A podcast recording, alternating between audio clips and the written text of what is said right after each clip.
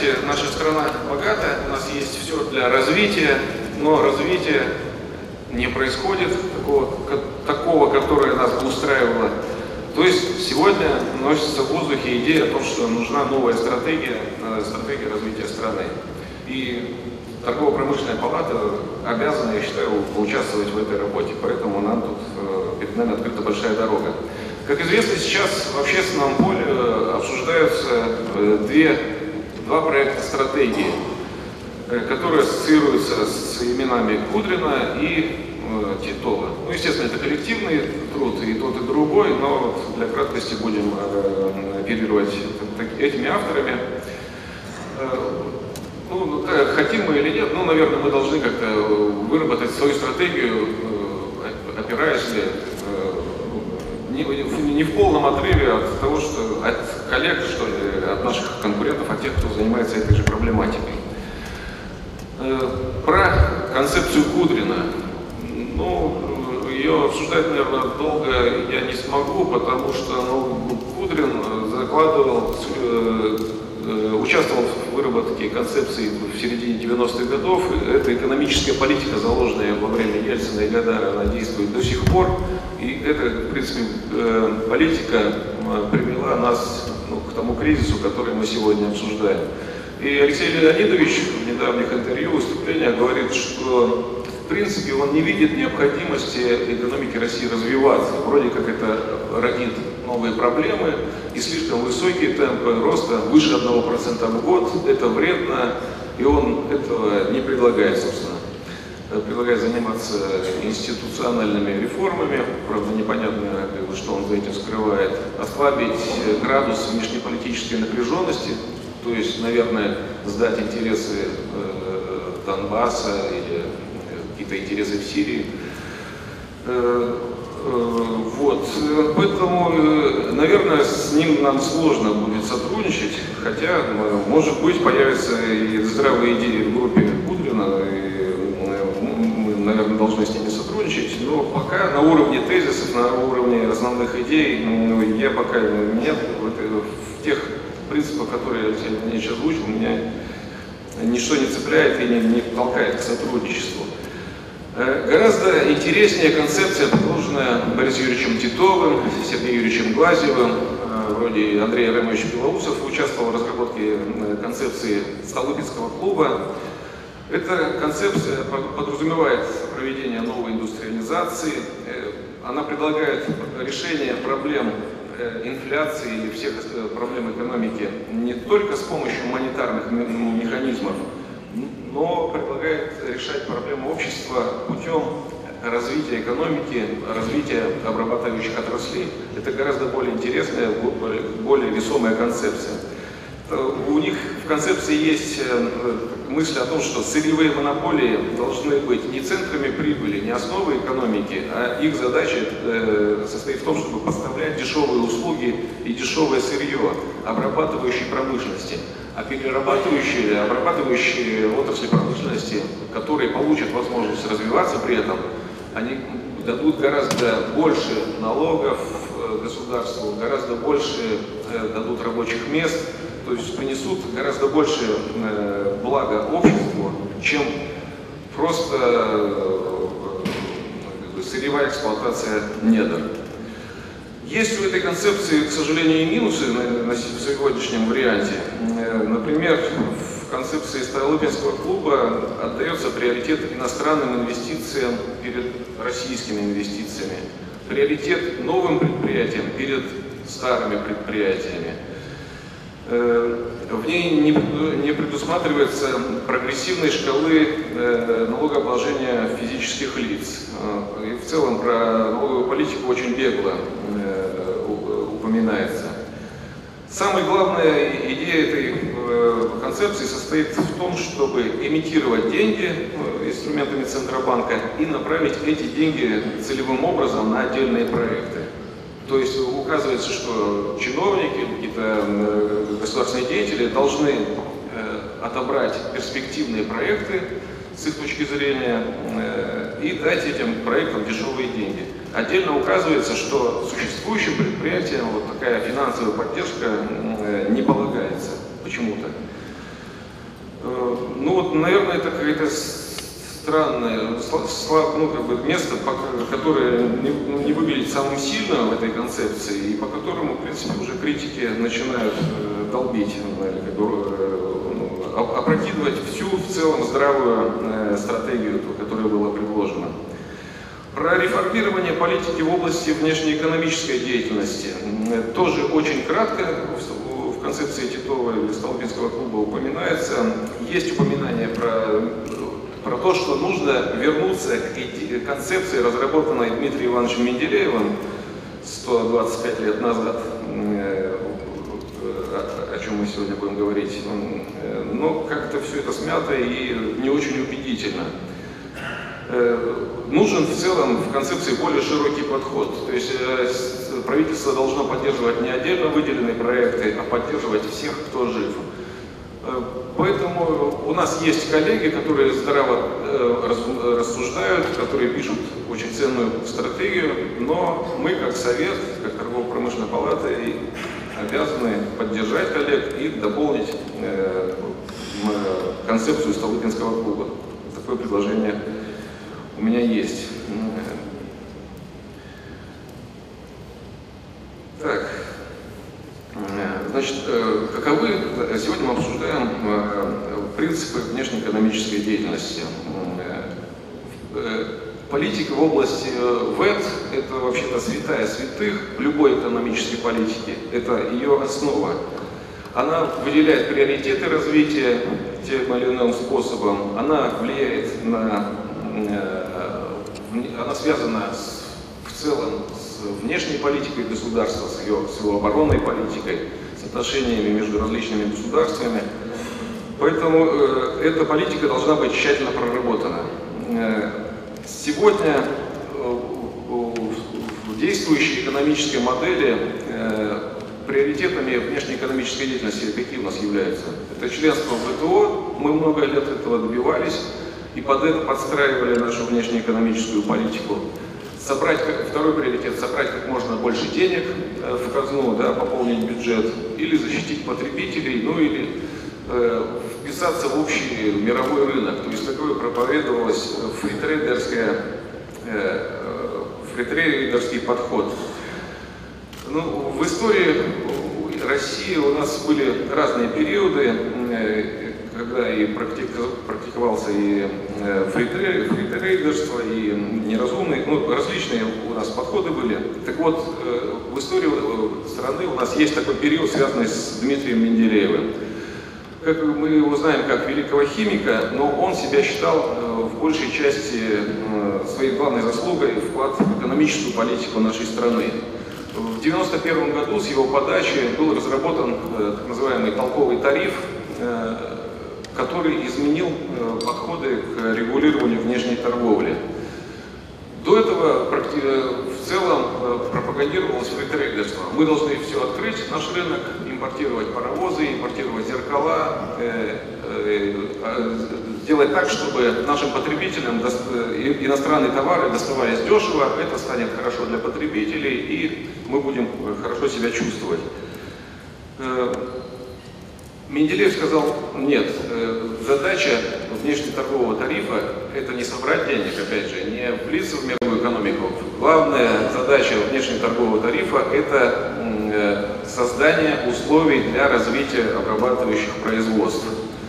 Он выделил приоритеты. Э, он, его предложение состояло в том, чтобы выделить отрасли, которые в России имеют возможность, имеют условия для развития.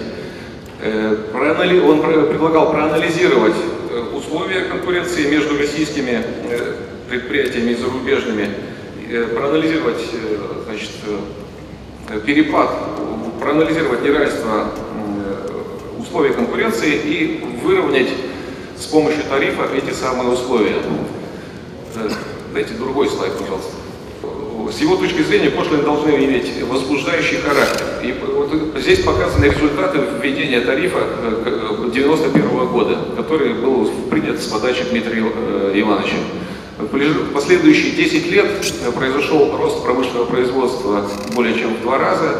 По отдельным позициям мы видим, что рост производства ну, достигал там, 2000 процентов по, по пассажирским вагонам. Ну, здесь паровозы, пассажирские вагоны, это было отрасль ну, передового развития в то время. Это все равно, что современные какие-то продукции электронной промышленности.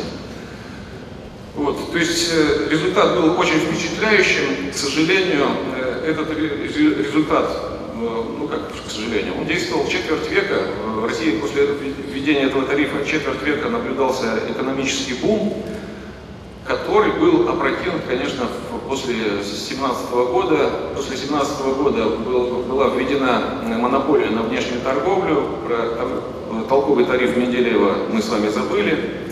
Э, поскольку там ну, другие принципы, другие законы в экономике стали действовать. И он остался, Дмитрий Иванович остался в памяти э, нашей только как великий химик. Но, наверное, сегодня пора вернуться к тем принципам, которые Дмитрий Иванович тогда заложил, и которые четверть века давали, давали очень впечатляющий результат. Так вот, еще раз, э, пошлины должны иметь возбуждающий характер какие инструменты внешнеэкономической деятельности предлагается ввести? Э, э, дайте первый слайд, пожалуйста. То есть, слайд дайте э, предыдущий. Протекционизм, ну то есть зачитаю, Промышленно-торговую политику страны нельзя правильно понимать, если разуметь под ней только одни таможенные пошлины. Протекционизм подразумевает не, не их только, а всю совокупность мероприятий государства, благоприятствующих промыслам и торговле и к ним приноравливаемых. От школ до внешней политики, от дороги до банков, от законоположений до всемирных выставок, выставок от борьбы земли до скорости перевозки. То есть э, идея какая? Вы должны анализировать условия конкуренции, в которых работают российские производители э, товара, сравнивать с условиями, в которых работают их зарубежные конкуренты, и если э, условия в России хуже, чем за рубежом, то с помощью ввозного таможенного тарифа мы должны исправлять вот, не, не оптимально работающую в целом экономику или экономическую политику, мы должны исправлять, если хотите, ошибки экономической политики с помощью э, таможенных барьеров. То есть если в России кредиты э, в десятки раз дороже, чем за рубежом, если в России стоимость электричества в два раза дороже, чем за рубежом, если в России субсидии агрария в, в десятки раз ниже, чем субсидии зарубежным э, конкурентам наших крестьян, то мы с помощью таможенного тарифа должны Э, защищать наших производителей от неравных условий конкуренции из-за рубежа. Вот, это принцип Менделеева, э, вот, и предлагается к этому э, принципу вернуться. То есть подход должен быть индивидуальным к каждому, к каждой позиции кодов торговых, накладных внешнеэкономической деятельности. Мы должны по каждой позиции проходить, анализировать условия конкуренции в России и на Западе. Если электронику Китае производить выгоднее, чем в России, потому что э, перечисляем параметры, значит, анализируем их, то если завод имени Казицкого считает, что его надо защитить, то мы, как торгово-промышленная палата, должны ну, вынести рекомендацию, что действительно завод имени Казицкого для нас важен. Мы должны ему дать возможности на равных конкурировать на внутреннем рынке, тем самым ну, путем защиты, э, путем введения защитных мер Э, на границе.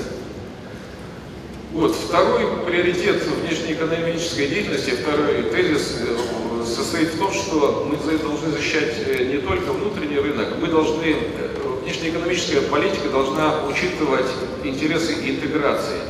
Если, мы скажем, не, не, не заинтересованы в развитии, в России нет производителя например, термопласт автоматов. Э, вроде бы мы не должны защищать, мы не должны выставлять э, таможенный тариф э, по этой позиции при ввозе в Россию. Но мы не должны забывать о том, что мы ведем интеграцию экономическую с нашими союзниками в рамках таможенного союза.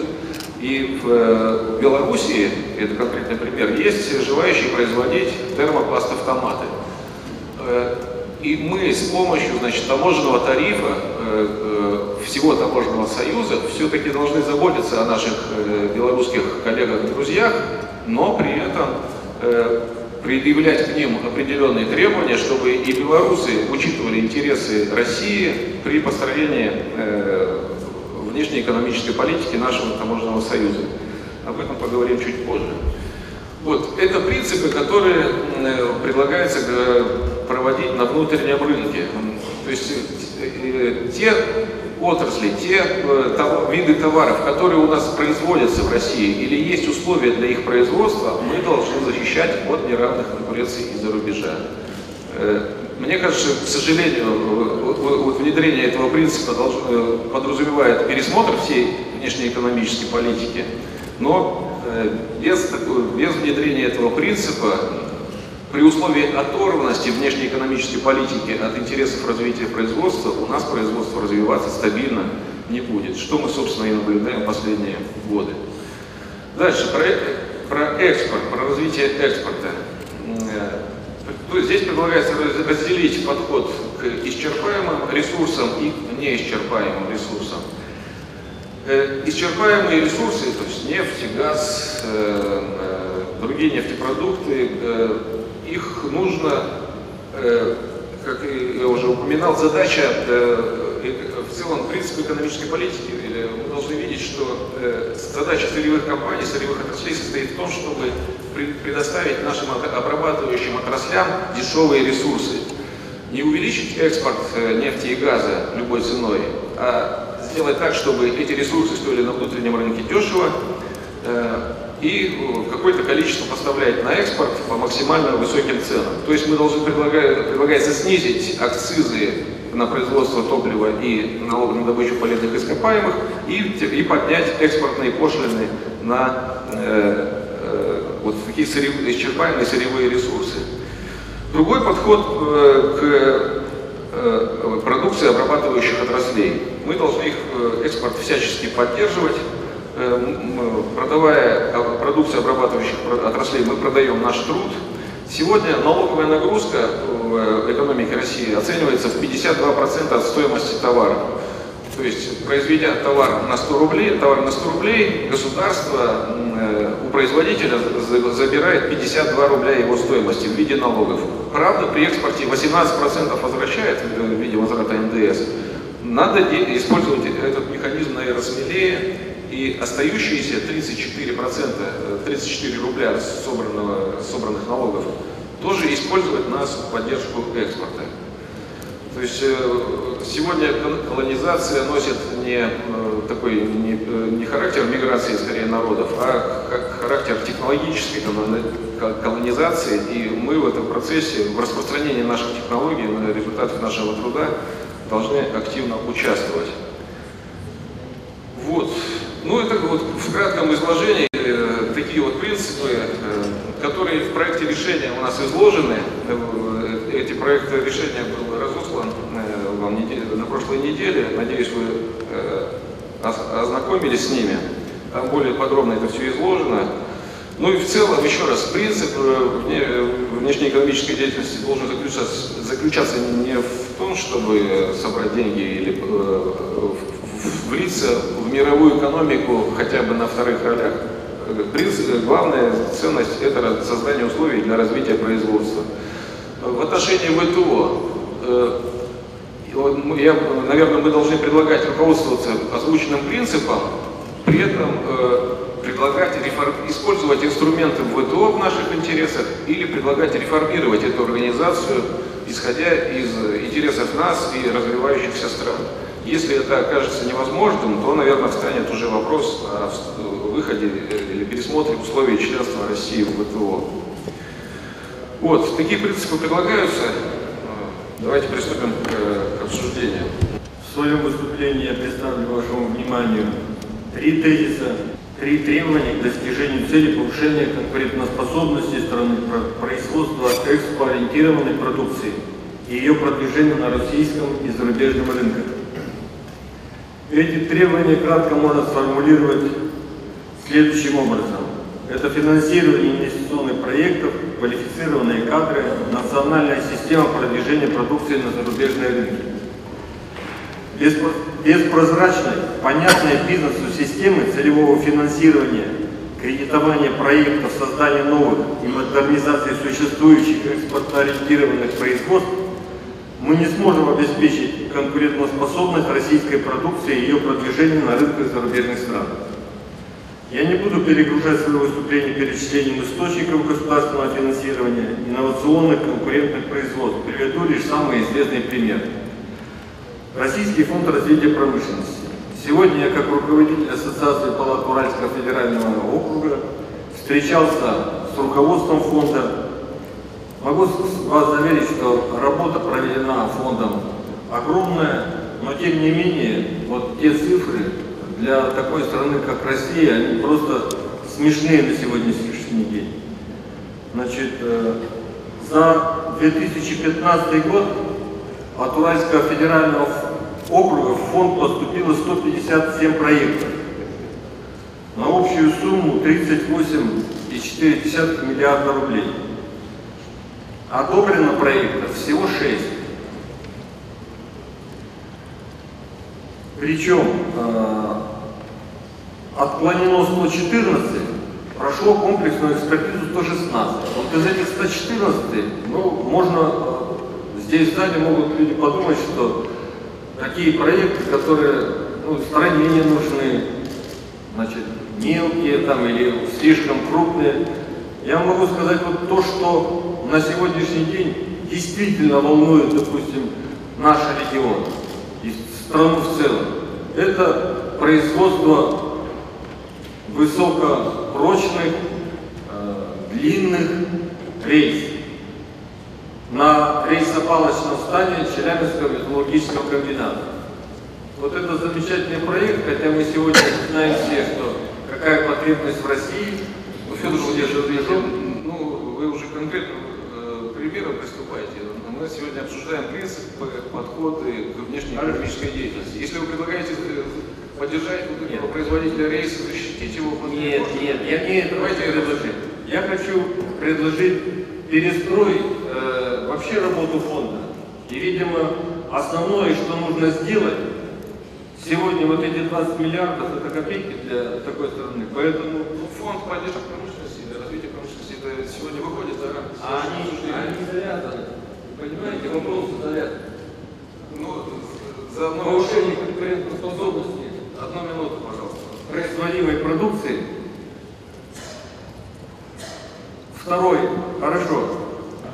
Для того, чтобы строить экспортно-ориентированное производство, нужны квалифицированные кадры. Хорошо, про кадры это э, отдельно, и, и, и третий вопрос, тезис, на котором я хотел остановиться. Вы знаете, что если посмотреть Э, решение нашего сегодняшнего заседания Совета, оно, кстати, надо отдать должное аппарату, очень хорошо подготовлено. Я хотел бы остановиться вот на каких моментах. Что такое продвижение продукции на зарубежные рынки? Во-первых, это подготовка и проведение деловых встреч между зарубежными и отечественными предпринимателями. Организация участия предприятий в выставках, ярмарках ближнего и дальнего зарубежья Организация индивидуальных бизнес-туров стран дальней и ближней зарубежья. Организация презентаций зарубежных компаний в регионах. И, конечно, организация выездных международных бизнес-миссий. Государство должно найти средства, как многие э, европейские страны, как страны Юго-Восточной Азии, как тот же наш сосед Китай, на финансирование части затрат участников вот этих всех мероприятий. У нас доходит иногда до смешного. Но, наверное, мы с вами спорить не будем, Федор Лукич. Наверное, понятно ваше выступление. Спасибо большое. Я бы хотел присоединиться к тезису о том, что э, регулирование, таможенное регулирование – это один из инструментов. Но это, как говорил Менделеев, только часть картины. У нас есть и должны быть другие инструменты, и все это в совокупности должно быть направлено на, на то, чтобы обеспечить рост э, производства. Все то, что мешает этому, это нужно просто-напросто закупоривать. И состав этих мер, этих мер раскрывается и должен деталироваться в зависимости от той или иной ситуации. И общие установки здесь действительно не работают, потому что, ну что значит снизить процентную ставку и дать возможность всем получать деньги и высокодоходным проектам, и низкодоходным проектам. Это в экономике не работает и кончается, в общем-то, не очень хорошо. Даже в советское время мы, помним, когда в середине 80-х годов решили рвануть, залили деньгами всю экономику, и в результате получили мощную инфляцию. Также неверно и все ограничения, которые там господин Кудин рассказывает по поводу невозможности наращивать производство, необходимости э, добиться сначала снижения инфляции, и только тогда все можно будет делать. Это все тоже не работает. Нужна конкретная работа. Но эта конкретная работа должна быть все-таки системной. Она не должна поддерживать производителей рельсов отдельно или там, производителей какой-то конкретной продукции. Эти э, меры должны все-таки носить системный характер и включать не только регулирование со стороны государства, но и внутриэкономическое регулирование, э, конкурентную среду и предпринимательство, и которые откликнутся, и возможности которого мы даже себе и не представляем. Ведь не случайно, ведь такой поворот произошел, э, я возвращаюсь э, к опыту преодоления кризиса 98 года, когда и в голову никому не могло прийти, что в следующие там 99-2000 годы э, экономика будет развиваться двухкратными темпами. А что, собственно говоря, получилось в, эту, в этот период и что, собственно говоря, способствовало выходу из кризиса страны с такими стремительными темпами? Очень просто. Девальвация сделала то, что не делало правительство. Она ограничила э, ввоз импортных товаров. Это не значит, что она запретила ввоз импортных товаров. Это значит, что экономически этот ввоз стал невыгоден. Что произошло с промышленностью? Она начала бурно подниматься. И, но э, только вот защитные меры вряд ли бы дали такого, такие результаты. Ведь включились, включилась и другая, другие возможности государства. В частности, э, была снижена налоговая нагрузка. Налог на прибыль достаточно э, мощно был, э, ну, достаточно э, ощутимо снижен. Была введена льгота на э, налогу на прибыль, э, которая направляется в развитие производства. Были введены ограничения на Э, рост э, тарифов э, монополистов. И вот именно это все в совокупности и сделало то, что. Вот здесь табличка как, как раз и показывает, что именно рост производства нам резко дал возможность резко снизить инфляцию. Именно рост производства впервые за годы так называемых реформ обеспечил приток инвестиций. Причем, если в предыдущие 8 лет мы занимались заклинаниями, заклинаниями по поводу прихода инвесторов и так далее, это случилось, по сути дела, все за ростом производства и вот э, такими темпами, которые я э, э, продемонстрировал на, на правом крайнем э, графике в первом ряду. И вот обратите внимание, что именно эта политика еще и обеспечила э, очень мощный прирост объемов кредитования. И несмотря на то, что ставки были достаточно высокие, но и, как вы видите, темп снижения инфляции был также очень мощный. И э, предприятия достаточно быстро сообразили э, все это дело, и банковский сфер, сектор оказался адекватным. И э, объем кредитования, по сути дела, рос тоже э, двукратными э, темпами. Кстати говоря, рост э, производства и снижение налогов не помешало государству в эти два года, 99-2000 год, удваивать налоговые поступления в бюджет. И если на сегодня мы умудряемся продавать сырье внутри страны, наше сырье, продукты первой переработки, э, полипропилен, полиэтилен, на 30% дороже, чем мы вывозим на Запад, откуда условия развития производства? Откуда вот вторая линия, которая э, малая, там, средняя предприятие, да то, что, там, что угодно, откуда она возьмет стимулы для развития, если мы это делаем? У нас два, два десятка лет комбайн, э, прокат проводится э, по более низким ценам, чем продается внутри страны. Ну где он, э, как он сможет быть конкурентоспособным, когда ввезенный прокат в виде годов машин и оборудования дешевле в стране, чем его э, производство. Поэтому нужно конкретно работать, вот именно этим правительство не занимается, и именно это обеспечит все, и кредит, и стимулирование, и рост производства. Спасибо. Хочу акцентировать внимание на том, что я являюсь юристом и несколько иначе смотрю на внешнеторговую политику, не как экономист, не как финансист. Ну, поскольку э, Дмитрий Николаевич акцентировал внимание... мы уже затянули, наверное, по моим мнениям, две с половиной. Поскольку акцентирую внимание на разумных принципах, ну, позвольте мне выделить некоторые из них, некоторые тезисы. Первое. Надо учитывать, что регулирование внешнеторговой деятельности на современном этапе носит международный характер, мы не можем абстрагироваться, в частности, от участия России в Евразийском экономическом союзе.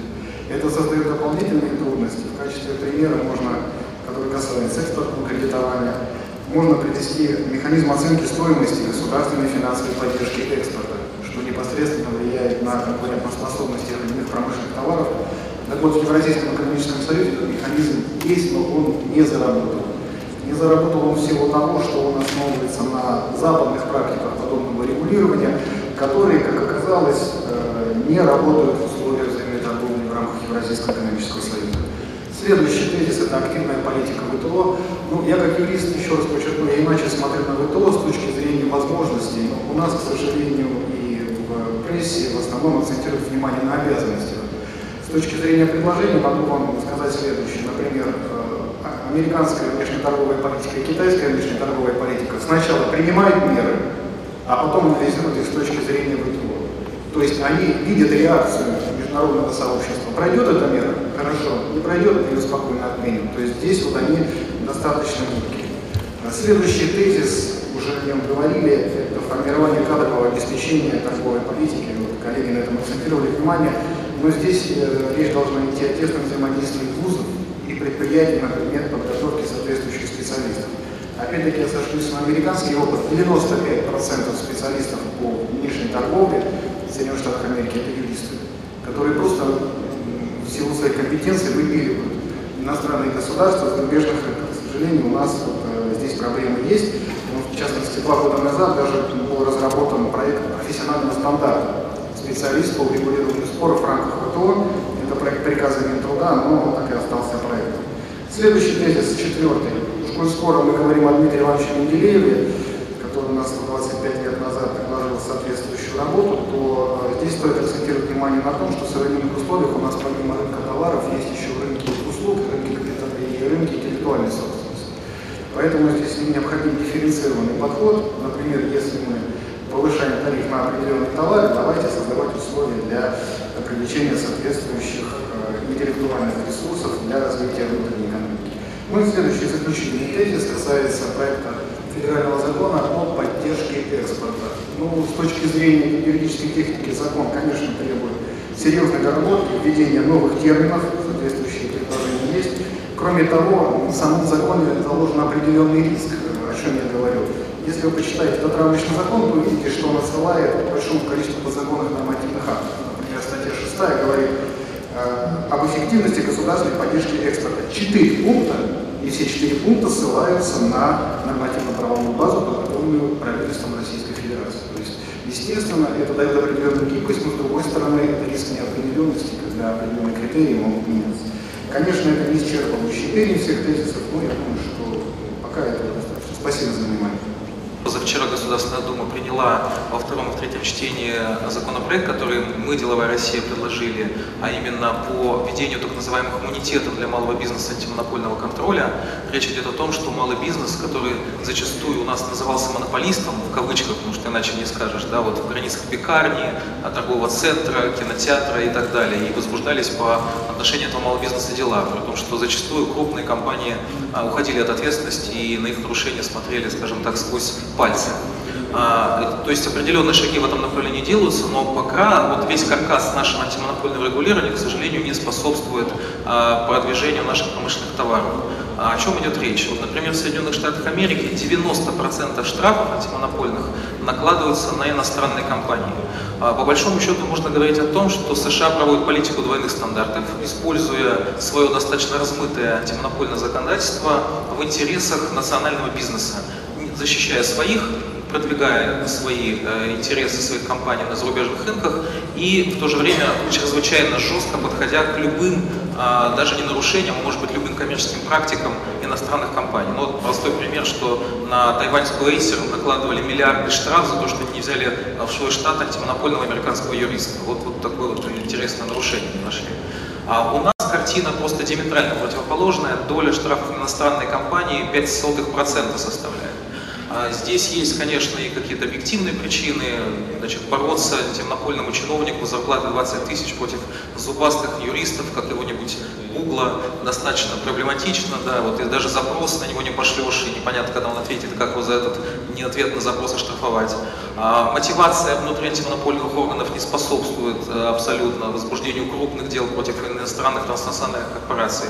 Вот. Но есть и какие-то вот такие наши особенности, что вот нам жалко иностранный бизнес зачастую, да, вот мы, не, мы боимся, как бы он в условиях сложных санкций не ушел из России, вот давайте мы еще на антимонопольные дела возбудим.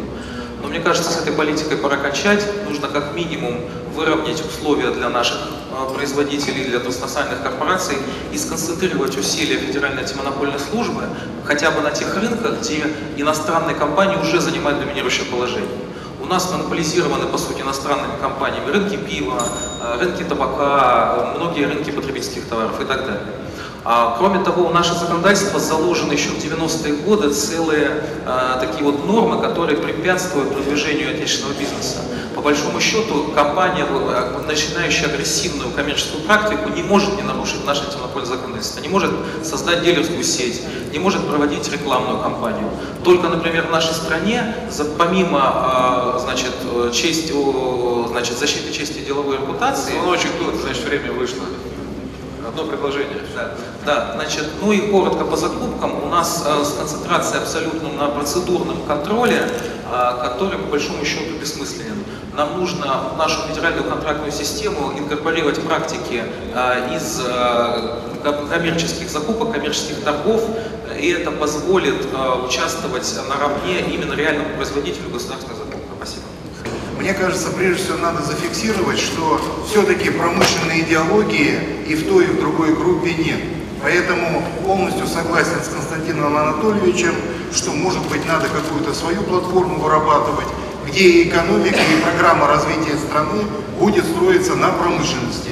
Потому что промышленность – это не вид деятельности, промышленность – то, что лежит в основе развития страны. И мне кажется, то есть предложение мы подавали, нужно смелее идти на такую свою позицию, свою платформу, свою программу. Второй момент. Это вопрос, касающийся внешней экономической деятельности. А, мы все прекрасно понимаем, что а, уникальную советскую промышленность угробил именно экспортно-импортные так сказать, операции и взаимоотношения. С одной стороны, сырье на вывоз очень хорошо, а с другой стороны, оборудование импортное обвоз. И в этом смысле то, что мы начинаем с внешнеэкономической деятельности, мне кажется, это символически и правильно. Также я согласен с Константином Анатольевичем, что, а, мне кажется, надо не только обсуждать все-таки при всей защите внутренней а, среды экономики в России, но нужно и наступательно действовать. И здесь мы прекрасно понимаем, что если мы не будем ничего продавать и э, действительно хороших вещей за границей, то наша экономическая промышленная ситуация будет во многом искусственной, а мы все равно не сможем изолироваться, это банальность, но мы не сможем изолироваться от мирового хозяйства. Поэтому я бы предложил, и мы подавали предложение, создать рабочую группу по новым национальным индустриям. То есть потому, что требует безусловной поддержки государства не просто для экспорта, а вообще, чтобы что-то зафурычило, начало двигаться и выходить. А, ну а те, кто торгует уже сегодня, как сельхозмашиностроители, естественно, чтобы это в разы поддерживать, то есть чтобы мы присутствовали на мировом рынке, чтобы русские продукты, а, продукцию, прежде всего оборудование машиностроения, мы заставляли покупать э, все население земного шара. И это, мне кажется, очень важно. Поэтому э, вот такую группу по новым национальным индустриям, их надо проектировать. Я предлагаю сделать, готов организовать ее работу, э, скажем, индустрии каталитической промышленности, э, там льняная индустрия и так далее. В 2016 году 92% всего мирового производства льняного волокна принадлежало России. И в 30-х годах мы были монополистами. Почему мы не восстанавливаем, зарастает все 40 миллионов гектар земли и так далее. И последний момент. Мне кажется, искусственное разделение, вот агропромышленной, аграрной, промышленной и так далее, потому что индустрии, промышленность, индустриализация сегодня, мы прекрасно понимаем, что в, скажем, индустрии семенного материала картофеля, прошу прощения, что в сложнейшей космической промышленности, либо есть индустрии промышленный труд э, высокой добавленной стоимостью, либо нет. Поэтому не надо это разделять по отраслям полностью, согласен, нужно идти вот так комплексно, э, двигая новые индустрии. Спасибо. Ну, вы упомянули производство льна. Ну, хотя, казалось бы, это очень традиционный э, вид деятельности для России, но это очень современный и высокотехнологичный вид деятельности производства льна. И, к сожалению, в угоду вступлению в ВТО мы обнулили пошлины на ввоз этого продукта, ну, льного волокна. И сегодня огромные регионы в центральной России, в северной России, в Черноземье, занимавшиеся ранее производством этой культуры и продукции из нее, сегодня ну, сельское хозяйство там подавлено, и поэтому нужны, нужны действительно э, серьезные проекты, серьезная государственная политика, чтобы возродить эту отрасль, в том числе внешнеторговое регулирование. Хочу акцентировать внимание на некоторых моментах. Ну, прежде всего, это вопрос, связанный с таможенными пошлинами. Об этом много говорится, но, к сожалению, ничего не сдвигается с, с, с мертвой точки. Но я могу привести пример наиболее близкий для меня электроинструмент. Скажем, таможенная пошлина была до вступления в это 15%, сейчас 10%, дальше предусматривается с будущего года 8%, и постепенно там к нулю. Ну, это э, ну, совершенно бессмысленно, в то время как основная э, часть, часть рынка, занята, этого рынка занята импортом. В то же время построен современнейший завод. Компания Интерском построила в Татарстане. Э, завод Фиолет в Крыму вернулся э, сюда. И надо создать какие-то условия э, для конкуренции с западными и с китайскими инструментами. И э, в этом отношении действительно очень важно кардинальный пересмотр политики участия в ВТО, о чем говорится и в решении. И это очень важно. Второй момент, который, ну, только важно не только э, как бы провозглашать это, а важно как-то это продвигать э, до решения. И очень важный вопрос э, поддержки, э, поддержки прежде всего компаний, э, обрабатывающих отраслей. Э, ну, смотрите, что происходит. Э, вот недавно э, э, сам министр экономического развития Фомичев собрал 10 наиболее успешных компаний среднего бизнеса, работающих вот именно обрабатывающими отрасли.